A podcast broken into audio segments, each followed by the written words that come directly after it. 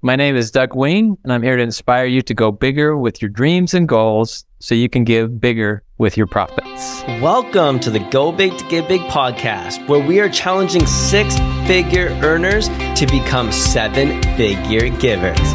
My name is Randy Molland, and each week my co host Steve Arneson and I are interviewing successful entrepreneurs, professional athletes, philanthropists, and other high performing humans that are inspiring us with their stories. We go deep into uncovering how they have become successful and why generosity is an impact they want to leave on this world.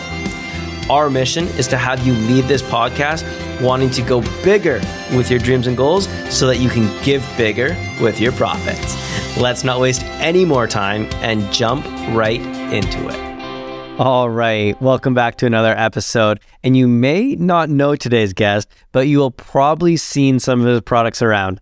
Doug Wing and his family created the company called Little Giant Ladders. And those are the ladders that you can like fold in half and extend and often use in like awkward positions to paint or do something. Yeah, they're the ones that created those. And not only did they create an incredible product, they went on to go do over $200 million a year in revenue and create some of the best company culture that you have ever seen. Doug comes on today and shares a lot of stories around how his dad created a lot of the framework and groundwork for him and his family to have the success that they've had, and also how he uses that now to build his personal brand today.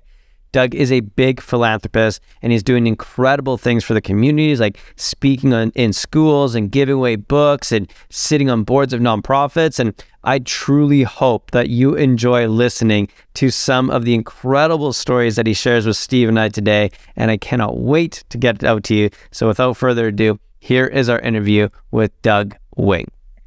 All right. I'm excited to welcome today's guest, Doug Wing, to the show. Doug, thanks so much for joining us. Hey, welcome. Uh, thank you very much. Thank you for um, having me on your show. I'm excited. Yeah, I'm really excited for this. And uh, if people don't know you, you know, your family created this little company called Little Giant Ladders, which is uh, super well known. Uh, I think I've used them a hundred times from the trade industry and things like that. And uh, you know, you guys took such a simple product but made such a big name for it. And I'd love for you to just kind of walk us through a little bit of you know, how did I know your dad came up with the the the original culture and the company and the idea and stuff, and you stepped in to continue to grow it. But how did you as a family come up with this idea to take such a simple concept of a ladder and turn it into such a giant organization more than just a ladder company? That's a great question. A lot I get asked that a lot, but we were living actually in Germany. Uh, my dad was a great sales sales guy, salesman and was working for he was working for a life insurance company out of Salt Lake City, Utah, and my dad was bilingual. He spoke German and English. We moved to Germany. My dad was selling uh, life insurance mostly to U.S. military people, and he had a partner that was selling insurance with him. He ran across the kind of the raw prototype of the little giant ladder in Germany. This was kind of around the Stuttgart area and he got real excited about it. He came to my dad and he says, Hey, Hal, um, I found this really cool ladder. You need to see it. My dad's like, Hey, Richard, we're selling insurance. He wasn't really that interested at first, but his partner kept um, bugging him about it and said, Hey, we got to see this ladder. So they went and met the inventor of the, the, the, the original Little Giant. His name was Walter. He was a German house painter. And my dad just fell in love with it, saw this huge potential quit the insurance business, began um, buying ladders, uh, containers full of ladders from this German guy, Walter, and eventually um, developed. My dad was so good at relationships; he developed a real good relationship with Walter. Ended up buying, you know, containers full of those ladders and selling them at trade shows and fairs. Eventually, he was able to get a licensing agreement to build them in, in America.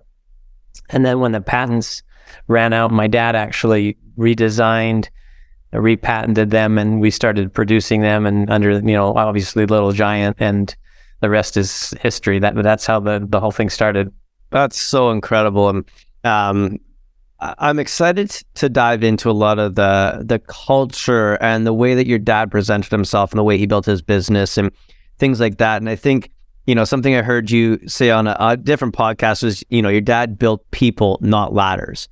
And I just thought that was really cool because again, you've you've taken such a simple product and pre-show you're sharing with us that it was, you know, not so much about the ladders, but it was the people that uh, you know got connected to the brand that just fell in love with it and wanted to stay there for life. What was it that uh, you know the knack was or the specialty was for your dad that he gave to people that wanted them to stay in, and how did he care so much about the humans that were working for him? Yeah, he was really unique in that way, but um, he was he had a huge heart, um, just such a good guy, and really truly cared about people. Um, one thing that was really unique about my dad is most bosses, as you know, you you know most people that you've worked for, they come in the front door, they walk right through past the front desk, and they go in their uh, office and close the door, and they're usually in their office the whole day in meetings on the phone, whatever. Hal Wing actually went through the back door, would walk back and talk, stop and talk. And he knew every person in manufacturing, in the office, in sales. Um, he knew every person by name. And um, he would knew something about them. He would stop and talk to them. He knew about their kids, what they were going through, if they had an illness or whatever. And so he would do this every day. He would come through the back door, um, park his car, stop and talk, and stop and talk and visit with each person and just doing that right there showed how much he cared for the people. And so he knew his people, he knew everything about them. He was an incredible example to me and my brother. And as we took over the company, you know, that's not easy. I mean, we had 400 people working for us to try to remember everybody's name and a little bit of something about them. But my dad was so good at that, just showing that genuine interest in them. And then as we built the company, he would um, do some very unique things like the parties that we had. Um, one thing that was really, really unique at Little Giant was every employee we had would get their birthday off with pay every year.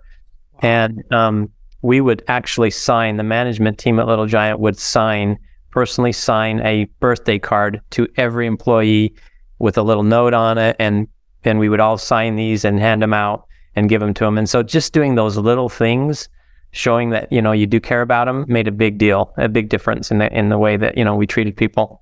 That is so rad. I love that. Steve and I are very personal touch type guys. We love that kind of thing. We work with uh, real estate investors quite often, and we found that something as simple as a signed card, a video message, because it's a little bit new technology these days, but a video message to them on their birthday, things like that make all the difference. But I want to quickly dive in here too.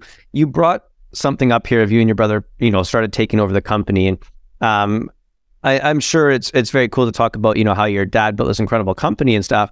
But I gotta assume along the way there was a little bit of pressure for you and your brother when you came in to take over the company to be like, how do we continue to maintain the reputation, to continue to grow something that's already so well known? How, you know, when you stepped in, what were some of the the thought processes that you and your brother had to go through to continue to do that, and some of the pressure that you faced? Well, one of the things that really helped us is as we grew into the company, again, I started working there when I was 10 years old. My brother was 12. Uh, my dad was so smart. He had to start at the bottom of the company, obviously. I mean, we were sweeping, you know, the warehouse, we were cleaning toilets, we learned every step of the manufacturing process. My dad was so smart. He had us learn every aspect of the company. And so when it came time to take over the business, uh, we were very well um, trained and equipped to do that. Um, and so he was such a good mentor to us. Uh, you know, there was no um, there was no freebies with him. Uh, he said, "Hey, if your name is Wing, you got to work twice as hard as everybody else." he really um, led by example and um, taught us. Okay, you know, he didn't just hand everything to us, and so there was a there was a process that for years and years. I mean, I worked there from ten to forty five uh, no, till I was 55 years old and retired. So you think about how long I was there, but we we learned the processes, and you know we had to you know put our dues in, and and I was so grateful. There were times I was a teenager and I was just building ladders every summer, and I didn't like it, but I was so grateful that my dad had us do all these things because it really number one it taught us everything about the company and the products why we did certain things so when we were in front of customers, they're like, why do you put this rivet here? Why do you do that weld here? We knew exactly what to say and why we did things. But then also it gave us an appreciation for our employees who were there for years and years, but all this time into helping us be successful. And so I think that really helped um, put us on the right direction. And as we again learned more and more about the business and got more responsibility, it was very easy when uh, my dad passed away very um, abruptly uh, 12 years ago of a heart heart issues, and so we were prepared and we knew our business, we knew our customers to take that over. And yeah, it was kind of scary, you know, a little bit, but we were re- very well groomed and prepared by my father to do this. Yeah, it sounds like it, Doug. And from my own experience and from watching other companies and and um, you know talking to other CEOs and leaders of businesses, the one common denominator that I've always seen uh, from successful businesses is build people, not products, and uh, having like a strong um, company culture where people want to come to work every single day and uh, and have that opportunity to learn and grow. Um, one, I'm sorry to hear about your dad. You know that passes suddenly. That's that's never fun. Um, as you had to step in to kind of take over the business and and take it to the next levels, did you find that there was um, you know an emotional pressure to kind of fill his footsteps at all, or what was that um, you know stage of your life in the business like? Uh, that's a great question, but no, not really for me. I because I knew my dad was only five foot seven, but he was a giant of a man.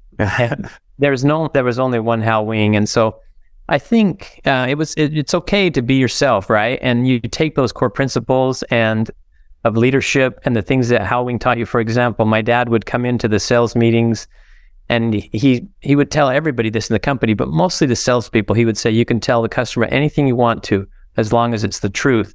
And so we have these core values of, hey, you know what? We're always going to sell with truth, integrity.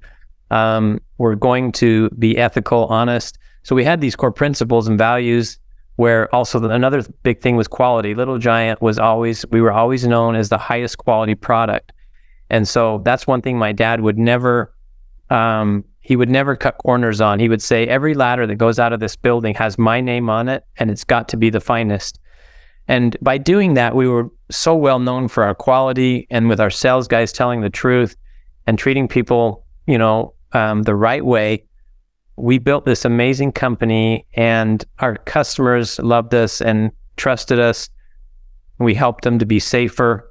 And um, we stayed out of, you know, the courtroom because we always built more quality products, even higher quality than we needed to a lot of times to keep people safer, and we did it, you know, the right way. Just operating in full integrity, and I love that about your family. Um, on this, as we continue this journey, you've obviously taken over the company now, and, and you're starting to think about, you know, what's what's the next move? How do we make more revenue here? How do we add new products? How do we continue to uh, expand this business instead of just letting it operate where it is? did you have some ideas of your own going up through this? You're like, hey, we should, you know, reach out to these new revenues or create these new revenue streams. How involved were you in wanting to expand the business and come up with some new ideas? And if so, what were some of those ideas that you brought to the company that you saw areas where it was like, hey, let's not just build ladders. Let's go do something a little bit more uh, to bring in some different revenues, which, by the way, you guys got to almost, I think, $200 million annually in revenue, which is absolutely incredible. Congratulations.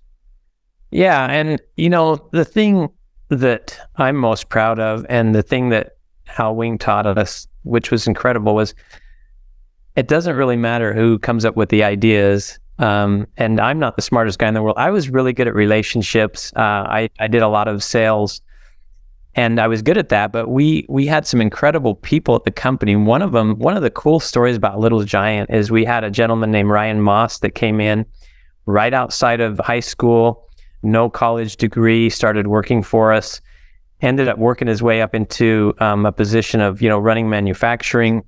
And eventually, um, you know, my dad, and think about this, there's my brother and I, eventually Ryan Moss worked his way up through innovations. He, my dad saw that this guy was really bright. He had some really good ideas. Um, and so Ryan Moss was a guy that was one of the big minds behind all of the innovations that came up at Little Giant. We actually, Little Giant has more patents than any ladder company. I think all of them combined because we spent all this money. And what happened was, is Little Giant's patents on that original ladder eventually ran out. We had all these competitors that came in at half the price out of China. And we had to go with the in, we went with an infomercial, which really saved the company. And um, once that happened and we had all that success with the infomercial, we learned from that mistake of not innovating and our patents running out. And we took the money, a lot of the money that we made from the infomercial, invested it into new products. We were able to go into different verticals. We invented a new fiberglass that was half as light as other companies. And we went into the cable and telecom markets and then expanded to the construction and industrial markets. But all of that came because of Ryan Moss. And so Hal had this unique uh, ability to see Ryan Moss. His talents brought him up. And Ryan Moss is the CEO of the company today. Wow. Imagine that a guy coming up in, through manufacturing, no college degree, but he's super smart guy. He's super creative. Hal saw this amazing talent in Ryan and brought him up, groomed him. And even it was pretty interesting because Ryan's like the CEO of the company. My brother and I own, you know, after my dad passed, we were the majority shareholders. And so it was a very unique way the company was operated. We were on the board of directors. Obviously, my brother was chairman, I was vice chairman.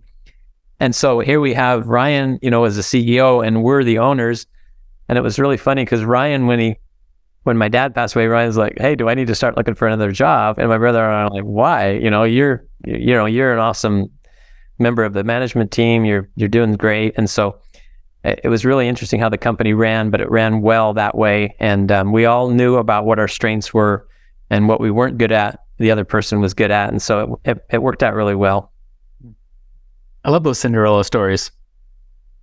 Yeah, he, Hal Wing had this ability to, again, see people not in their current situation, but their potential. He, he was so good at seeing where people could fit on the bus, right? Uh, the, the square peg, the round peg, you know, the round hole.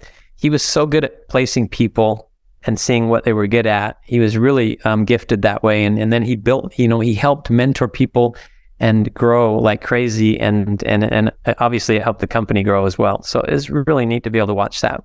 Mm-hmm. So take us full story here, um, or first full circle. Uh, you've had an exit from that company, from your uh, I don't know if that's you as an individual or the, like you sold the entire company and, and kind of walked away. But can you walk us through maybe a little bit of that aspect on things? Because I don't think we've actually had a guest on our show who's talked about exiting a company. We've talked a lot about building a company and the scalability of it, but what's it been like flipping that coin to one, let go of your family baby, but like some of the mechanics of um, you know the exit itself? Mm-hmm. That's a good question. A lot of people say, "Why did you guys sell the business?" and really the first person that, that starts the company that creates it you know has my dad could never sell the business because he did once and it was a big mistake and he got it back but mm. you know it's kind of his baby and then my brother and I we took it and and grew it with the help of our employees of course we couldn't do it by ourselves but there's always you know this funny little story about the third generation the first one builds it the second one takes it and makes it bigger and the third one destroys it. so my mm-hmm. brother and I, we both have, you know, sons uh, that kind of dabbled in the business here and there, but they just didn't have the same uh, experience that we did. They didn't have the, you know, they just, I don't know, we're living in a different time now. And um, they just didn't really get into it. And so there really wasn't a future in the family as far as keeping the company in the wing name. And so uh, my brother and I, you know, obviously decided, okay, we've been there for, you know, a long time and we're going to do it, you know, we're going to eventually sell the business, which we did. Um, and, and we, we, you know, tried to sell it to a company that we thought would be a good fit that would kind of keep a lot of the traditional values, you know, and, um, and so, you know, it's, it's hard because it is your company, you know, and you've been there your whole life and letting go is not easy, but there came a time where we're like, okay, we're going to have to do something different. And so we did make the decision to to sell. I'm totally out of the company now. My brother is still there. Um, he'll be there probably for another uh, two or three years, um, but eventually he'll he'll be gone as well. What was one of the biggest things that you learned through that process? Uh, I honestly I couldn't. I didn't want to be there. You know, I could have stayed on for five, four or five years, but I I kind of knew what would happen eventually. You know, there of course there's going to be changes. A new company comes in, and and and I just didn't want to see a lot of that. Um, many of the employees. I was just there last week. Um, uh, you know, as to do some other business. I have other businesses in Utah, but you know, some people are gone, and and but quite a few are still there. But I, you know, there's definitely going to be changes, and some sometimes looking at some of those changes are are hard, but they also are growing the business and um, you know trying to to build it even bigger. So, um, but it's just not the same, you know, as it was before, and you can't expect it to be the same. I think that for me was the hardest part. Would be if I was to stay there for four or five years and help transition. Just seeing the changes would be, you know, because it was just near and dear to your heart. Mm-hmm.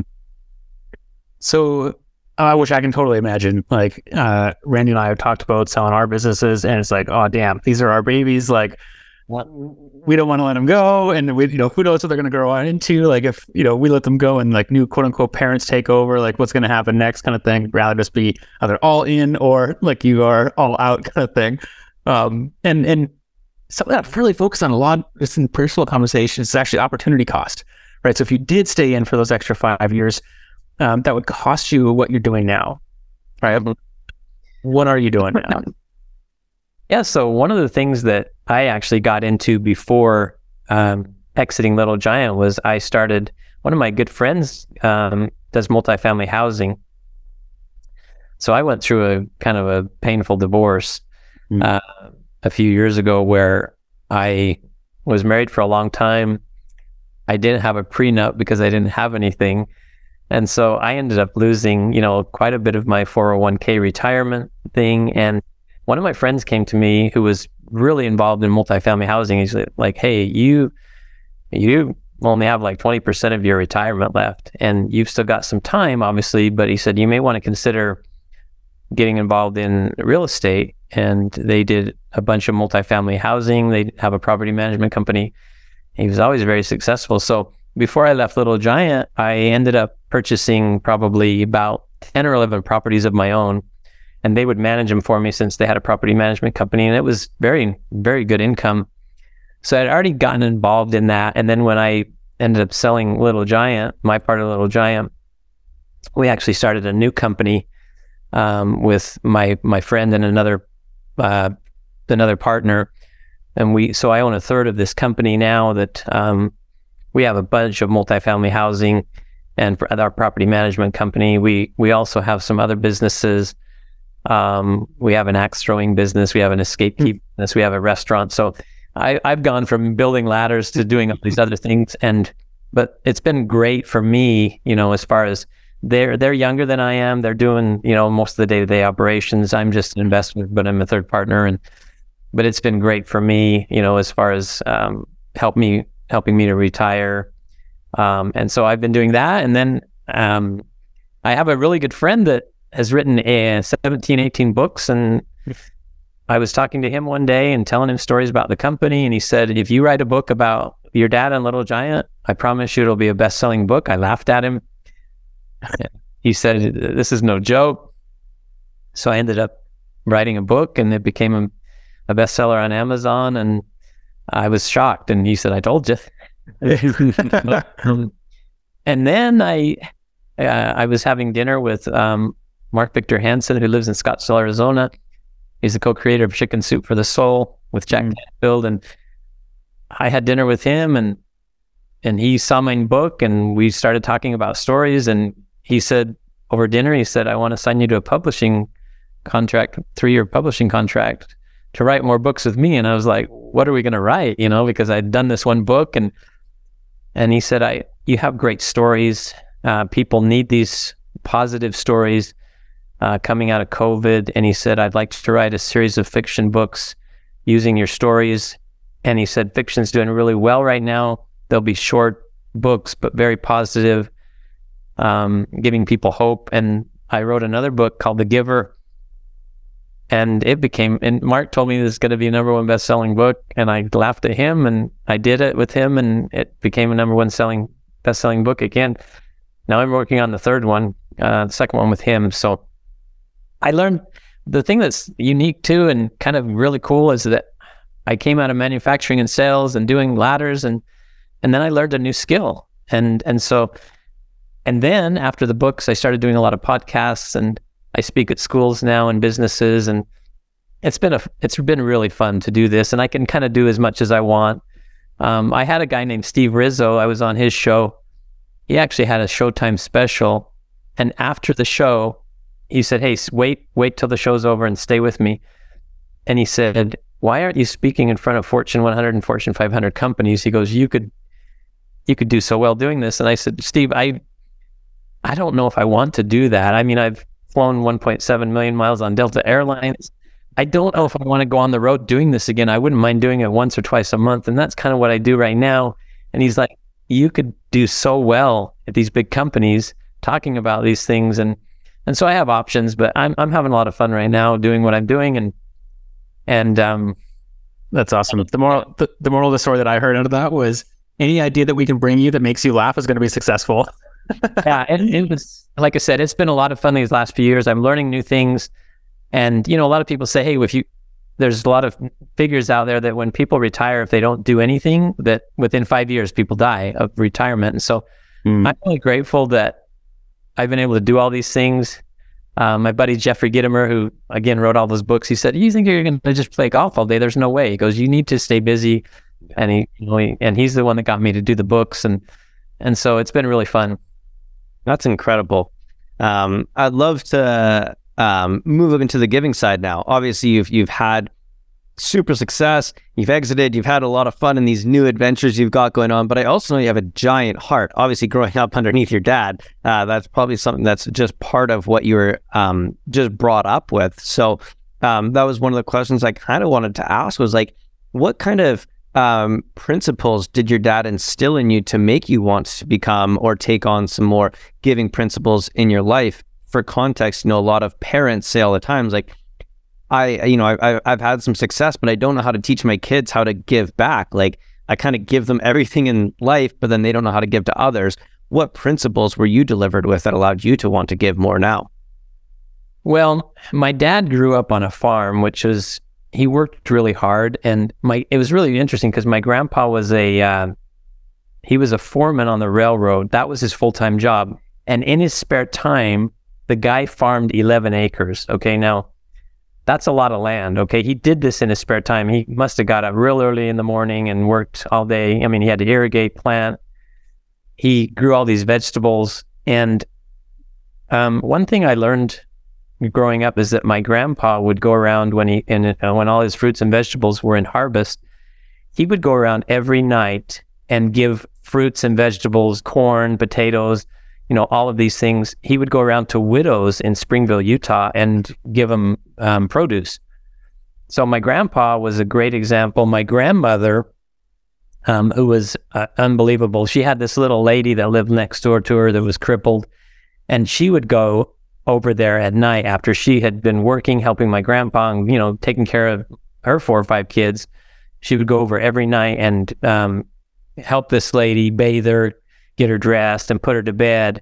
And so I had these incredible grandparents who obviously taught my dad to um, learn to, you know, give back in service and help people. And so I think that's where my dad really got his generous heart was from his parents. And my mom grew up in Germany during World War II, and their house got half blown away um, from a U.S. Uh, bomb that came and you know, blew their half their house away and they were in bunkers all the time.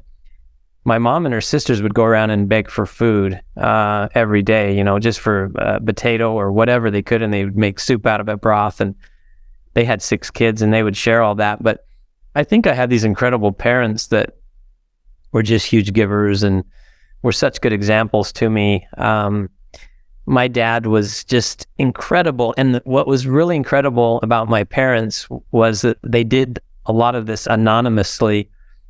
And I didn't know about a lot of these things until I wrote this book. I interviewed 39 people and I learned that my parents were just huge givers and most of the stuff they did was you didn't know about. And so these stories came out, incredible stories after they died.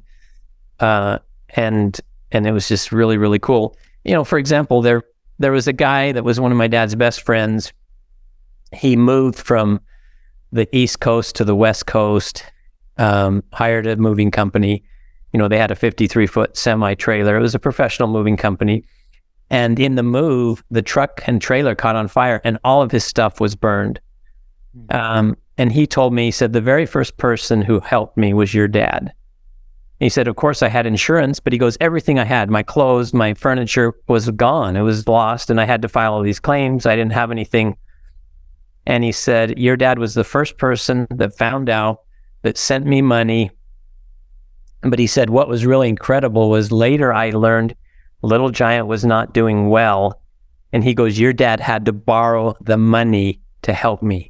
Now, that's a cool story because my dad was so committed to helping people that he went and borrowed money to help his friend Earhart. That's incredible. Pretty cool story, yeah. So now, what, what? Yeah, go ahead. I was just going to ask, like, what what's one of your favorite ways to give now? Well, um, one of the things that my dad was obviously he helped with his money, but he also helped uh, with, you know, time and went and served people and did things. And um, he he my dad always knew when somebody needed him. It was kind of really cool how he did that. But um, so as I grew up with my father, um, I got involved with some of the uh, char- charities that he did. Um, and um, one of my favorite ones, I just came back from Utah. We just did their annual uh, fundraising gala in Salt Lake. It's a group called American Indian Services, which is Native Americans. And what we do is we help these young natives get off the reservations and provide scholarships so that they can become doctors and nurses and lawyers. And um, we raise a bunch of money to, to help them get educated um, and get off these reservations where they're, you know, they're given a lot of things and they don't really have to do much. I just came back from this um, fundraiser in Salt Lake and it was really, really cool. It was really successful again this year. I actually am big time into cars and I don't like to tube my own horn, but this year I donated two of my vehicles, classic vehicles, and we were able to auction those off. And um, just got to ask what they were. I'm a car guy too, so what were they? I can show you. This was the uh, this was the little oh yeah that we had in in the back. We had a live auction, and you can see there's a '79 Ford Bronco that, and then the, the '73 um, F250 truck that have been both of them completely restored. But anyway, I donated those to AIS, American Indian Services, and we auctioned those off. Both of them, we got about $120,000. Um, Amazing. For both of those vehicles, which is going to provide a lot of scholarships for these natives. So it's something that I really enjoy doing. Um, and this year's event was very successful. Uh, I, I love those cars, but I love people more.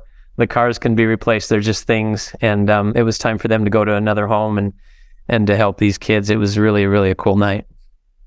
Oh, that is that is special, man. That's really cool. And um, I got one last question here uh, before we jump into some more of the giving round stuff. But um, I read that um, you sit on the board of directors for uh, the uh, Honoring Heroes Foundation. I don't know if you still are or not, but I was curious to know, like, what's it like sitting on the board of a you know big organization or foundation and what kind of input do you have as someone who's scaled a business very, you know, successfully and seen a lot of stuff in the corporate space? And you know, you talked about going and speaking to Fortune 500 companies and and supporting them. What kind of skills can you bring to the nonprofit sector that you think are having an impact there? Well, honoring heroes is really neat, and that was something my father was involved in too. And then he wasn't on the board, but I was. It was an honor to be, and I'm still on the board to be asked to be on the board of directors, but Honoring Heroes is a really, really neat organization. In the past few years, the men and women of law enforcement have really, really taken a lot of uh, negative press. Um, you know, there's been a few instances where some men um, and women have have not been the, the best at representing law enforcement. And so I think a lot of people think, oh, you know, all all men and women of law enforcement are that way, and that is just not true these people uh, risk their lives for us, you know, and and help um, get the bad guys off the street. And it has been an honor to be part of that group. But I think you know just the experiences that I have that I can hopefully help. Um, we do a we do one event a year called the Hal Wing Memorial Ride, where we go on a motorcycle ride and it's the largest fundraiser for honoring heroes that I'm still a part of. It's a one day event and it's amazing. Um, we do a motorcycle ride through Utah and the beautiful mountains of Utah, and we raise just tons of money for the men and women who have, you know, either been injured on the job or have been killed in the line of duty. I remember one year, um, my gosh, these these people don't make a lot of money. You know, those the, the men and women that protect us. Um, and I remember one year we had an officer killed in Utah, and their family, his family, did not even have enough money to buy his burial plot. And so we were able to step in and pay for that burial plot, you know, and at honoring heroes. And to do things like that just brings you so much joy knowing that you're helping these families who, you know, again, their husband, their their their wife, whoever it is, gave their life for us, you know, to protect us. And so it's been it's been great, and um, I'm just so happy to be part of it. That's really incredible. And it speaks to me personally a little bit too, because um, you know, primarily my parents split when I was really young. My stepdad was a 30 year vet with Victoria Police Department. And I've heard a lot of these types of stories. And, and Victoria is a unique space too, with a lot of drama around um, like budget cuts for for police and and you know are quote unquote are they needed to the extent that they are and I actually believe they are because the experiences that I've had all around the world not even just um, you know in in my house um, one of the things that I, that I do really frequently, whenever I can now, when there's um, a police car that's parked on the side of the road, windows down kind of thing, I'll walk up to the window, you know, carefully, and yeah.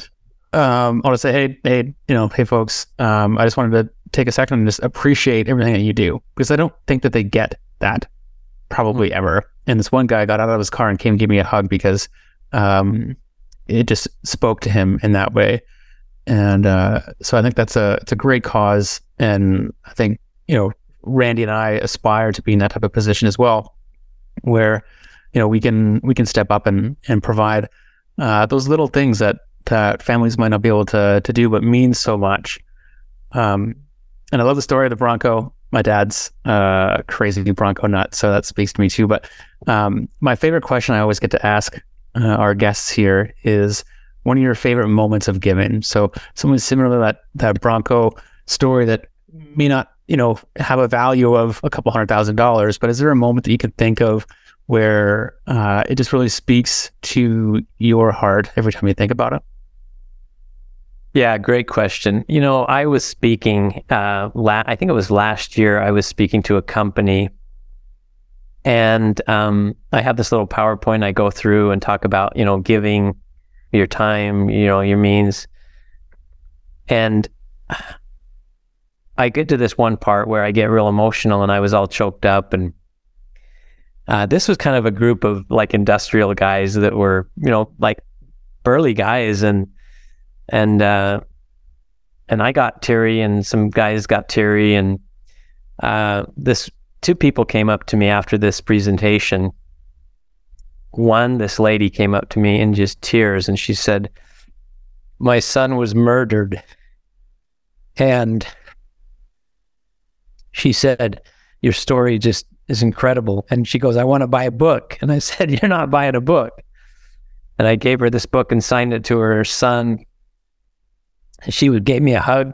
She was so grateful, you know, just to get that book. And she said, Oh, I want to read this book. And she was just so emotional. And then another guy came up to me and big guy, you know, and he's dressed, you know, and got his safety vest on. And he said, I wanted to ask you a question, but I was so choked up, I couldn't ask you. And, and he came up and just expressed his gratitude, you know, and, and was in tears. But, uh, I gave him a book too. I, I just, you know, just things like that where you know you're helping people make a difference in their lives and they're going through something this poor lady had, you know, lost her son. Um, the police had, he was doing something he shouldn't have done, and the police shot him. And she was just so grateful to get this book, you know, that I signed to her, and and just, I mean, the lady never met her before, but hugging on me and kissing, you know, kissing me on the cheek and crying, and my gosh, it's just fun to go around and talk to people about life and you know, just about my experiences, and hopefully it's making a difference um, in people's lives. I think just the little things like that, you know. Um, I, uh, yeah, my dad, and we've done big things too, which have helped people. But I mean, you think about it. My dad was a multi multi millionaire, and when it would snow in Utah, he had this guy at Little Giant named Doc. They called him Doc. My dad would take Doc, and every time it snowed, my dad would go around and clear driveways of these widows in his neighborhood. And he would go all night long, sometimes till midnight or one in the morning with Doc. And Doc would run the snowblower, and my dad would run his snowplow. I mean, here's a guy that's super successful and he's cleaning people's driveways and you know their sidewalks and he just loved doing that he and he would people would probably never knew that who did it but he would do it in the middle of the night and they'd wake up the next day and their their roads were clear. And that was the kind of dad i had. And then my mother she after my dad was passed my mom would every time before christmas my mom never had a driver's license. She would call me and she'd say douglas come up to the house. And she probably had 20 envelopes my mom did of these widows that were in the town that where she lived and had their name and address on it. I don't know how much money was in there but she said take these to these women who are widows and wish them a merry christmas but don't tell them who it's from and i know some of them knew who i was and probably knew where the money came from but those are the types of parents that i had that you know just thought about other people and were so loving and kind that you know that kind of affected my life. So, ah, that is so special. That's got me like so warm and fuzzy inside because um, so lucky to have parents that have supported you and and and brought you up in that, and you can see it just shines on you right now of just what you've been able to do to continue that legacy on. And uh, we're so lucky to have you here and share so many of these stories with us. Um, unfortunately, we can't keep you all day because we both have to get back to some stuff. But I would love to jump into our final round, which is the giving round, which is just some rapid fire questions, quick answers, and uh, and ready to get going. So you, you fired up for them? You betcha. Let's do it. Cool. Uh, what's your favorite thing about speaking to schools? I think the thing that I really like is that a lot of these kids don't have the confidence and the self belief. I think that just letting them know, hey, you're doing better than you think you are. You're actually pretty darn amazing. You're going to do great. And I always tell these kids, you know what? Find something that you really love and care about, and you have passion about, and do that. Because if you do that, you'll never work a day in your life. And do it honestly and ethically and, you know, find something you really care about and then do that for your work. Hell yeah, man. What would get you more excited? Donating a $1 million check or spending a week physically helping others? Uh, you know, they're both kind of cool, but there's something about helping people. Um, one time, my mom and dad, my dad retired from Little Giant and he went on a church mission to Germany. My dad goes, I got an assignment for you. So he took me to this rest home, kind of a care center, I think is what they call them now, assisted living. And my dad's uncle was there. And growing up, my dad's uncle was really mean to my dad. And he ended up getting um, MS and couldn't walk and talk. And I didn't realize this, but here's a guy that was super mean to my dad growing up, a bully to my dad, his own brother. And my dad was going there every day and would visit his brother and wash his face and comb his hair and shave him and brush his teeth. Now imagine doing this to your brother who was mean to you, right? My dad did this every day, would visit his brother, tell him how handsome he was and good looking he was and take care of him. My dad says, While I'm gone for a year, I want you to take care of my brother. So I had to go do this. And it was one of the most incredible things I've ever done because I knew he was mean to my dad. My dad told me the stories. And here I was, I was like, I don't know if I want to do this, but I promised my dad I would. And by the time my dad came back, I had developed a love for my uncle, you know, and I'd cared about him. And I think that was just incredible how I, I transformed too into a more loving, kind person and actually enjoyed going to see my Uncle Floyd. Very cool. Um, other than, uh, I'll say your family, who inspires you with their giving? Uh, you know, there's I've read a lot of different books one of the people that I was really impressed with was a, a gentleman in Salt Lake City that's no longer alive, but his company still is. It's uh, John M. Huntsman, who uh, owned Huntsman Chemical Company, and um, he was had cancer like four times, and he built the John Huntsman Cancer Center there in at Primary Children's Hospital in Salt Lake. One thing that was pretty impressive about him was is that him and his wife, he's got his book you can read about him, and his him and his wife decided right when they were married, we're going to be philanthropic, we're going to help people. And they made the decision right away when they were newly married, and I'm sure they didn't have, you know, very much, but there's a really cool story in the book where Huntsman's, you know, they tell their CFO of their company, hey, this is how much money we're going to give to charity. This is what we're going to do. There comes a point in time when the company is not doing well. And the CFO comes to John Huntsman and he says, Hey, Mr. Huntsman, this month we cannot meet our obligations for these charities. Um, and John Huntsman looks at the CFO and he goes, Then you will go to the bank and you will borrow the money. And so he had made this decision long ago that they were going to do it. And even in the lean times, he borrowed the money. Again, the company is is still going. It's a huge success, multi-billion dollar company. But for me, that really is integrity, right? When they make a decision and they get on hard times and they still do it. And so John Huntsman Jr. Uh, was a really good example to me reading his story where he's even in tough times, he made the commitment with his wife and they kept those commitments and they were blessed and um, made it through those tough times, but still kept giving. Really love that story and that principle. What's one of the best ways that a company can increase or make their company culture better? Well, again, I'll tell you a couple stories from my dad real quick because I know we're getting low on time he was so good to his people. One time, an employee's wife had a stroke. Young couple. It was very rare for someone this young. His wife had a stroke. She had little kids. My dad went to this person and said, Your family's more important than anything. You can take the time off of work to take care of your wife until she gets better and take help with your kids. You will get paid we will keep paying you and you don't have to come to work. And when you come back to work, your job will still be there. Now, can you imagine if every company did that? Think about this person, how when he came back to work, which he did, was paid fully for not being there, but took care of his wife and kids. His wife recovered. She's still alive today. He's still working at the company. This guy knows Hal Wing loves him, right? And he worked his butt off for Hal Wing. But that's one of the truly great stories uh, that I saw from my father, where most companies would say, "Hey, I'm sorry, we might give you a couple extra weeks of vacation or whatever. You're going to have to deal with this on your own." Not Hal Wing. He said, "Your job's secure. I'm going to pay you. Stay home. Take care of your wife."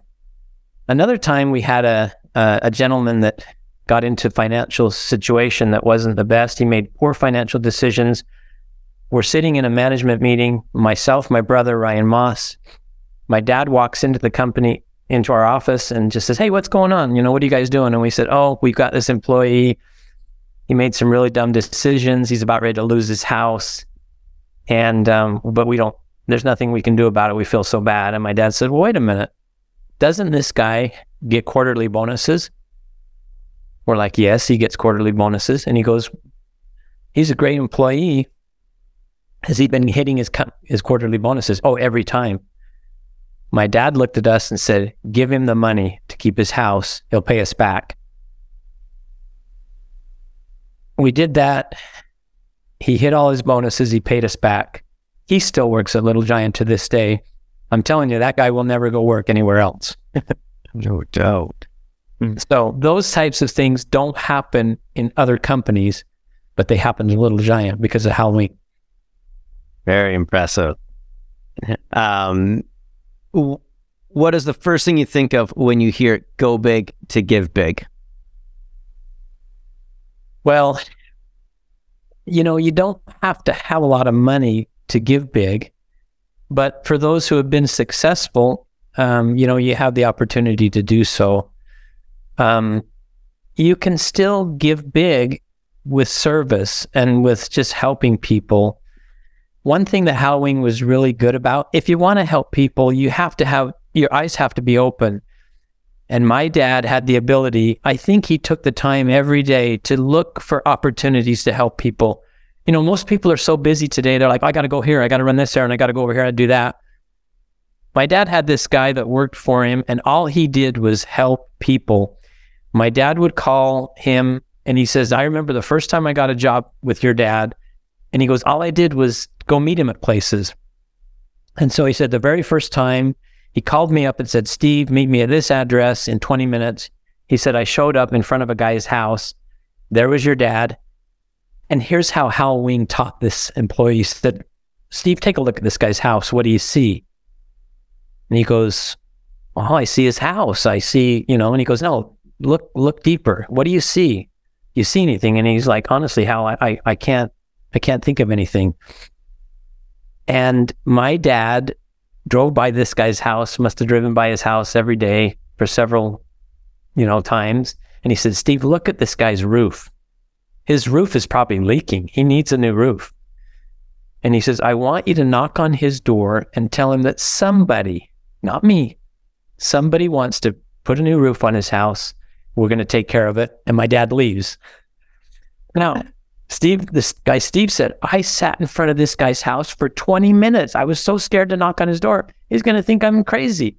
So finally, I ring the guy's doorbell. He comes to the door and he goes, Yeah, what do you want? And he says, Well, I know you're not going to believe this, but somebody, and I can't tell you who, wants to give you a new roof. And the guy says, Is this a joke? And he says, No, it's not a joke. He says, There's a guy. He knows you need a new roof. He wants to replace it. He's going to pay for it.